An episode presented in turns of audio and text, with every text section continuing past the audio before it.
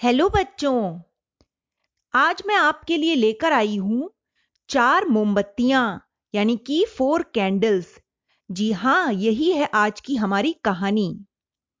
रात का समय था, चारों ओर घुप अंधेरा छाया हुआ था।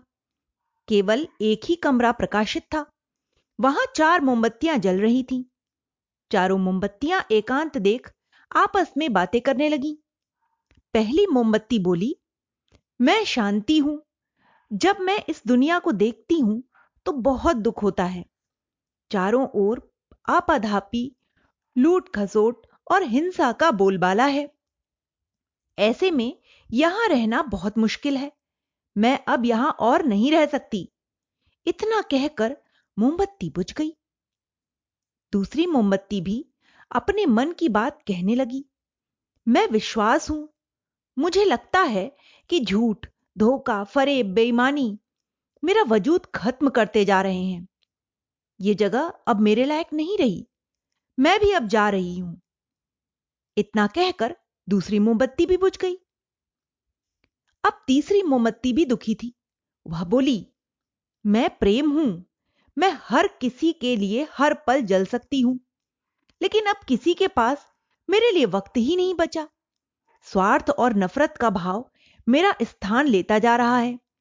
लोगों के मन में अपनों के प्रति भी प्रेम भावना नहीं बची। अब यह सहना मेरे बस की बात नहीं, मेरे लिए जाना ही ठीक होगा, कहकर तीसरी मोमबत्ती भी बुझ गई। तीसरी मोमबत्ती बुझी ही थी कि कमरे में एक बालक ने प्रवेश किया। मोमबत्तियों को बुझा हुआ देखकर उसे बहुत दुख हुआ। उसकी आँखों से आँसू बहने लगे।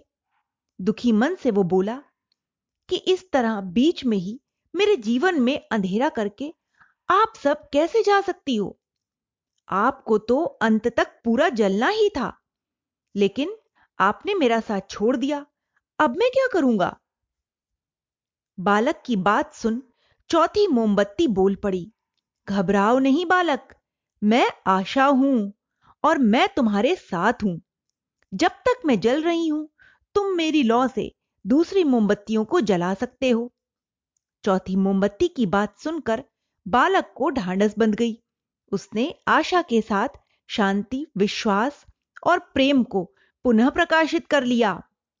तो बच्चों, इस छोटी सी कहानी से हमें यह सीख मिलती है कि जीवन में समय एक सा नहीं रहता। कभी उजाला रहता है तो कभी अंधेरा। जब जीवन में अंधकार आए मन अशांत हो, विश्वास डगमगाने लगे और दुनिया पराई लगे, तब आशा का दीपक जला लेना। जब तक आशा का दीपक जलता रहेगा, जीवन में कभी अंधेरा नहीं हो सकता। आशा के बल पर जीवन में सब कुछ पाया जा सकता है, इसलिए आशा का साथ कभी न छोड़ें। Okay, bye.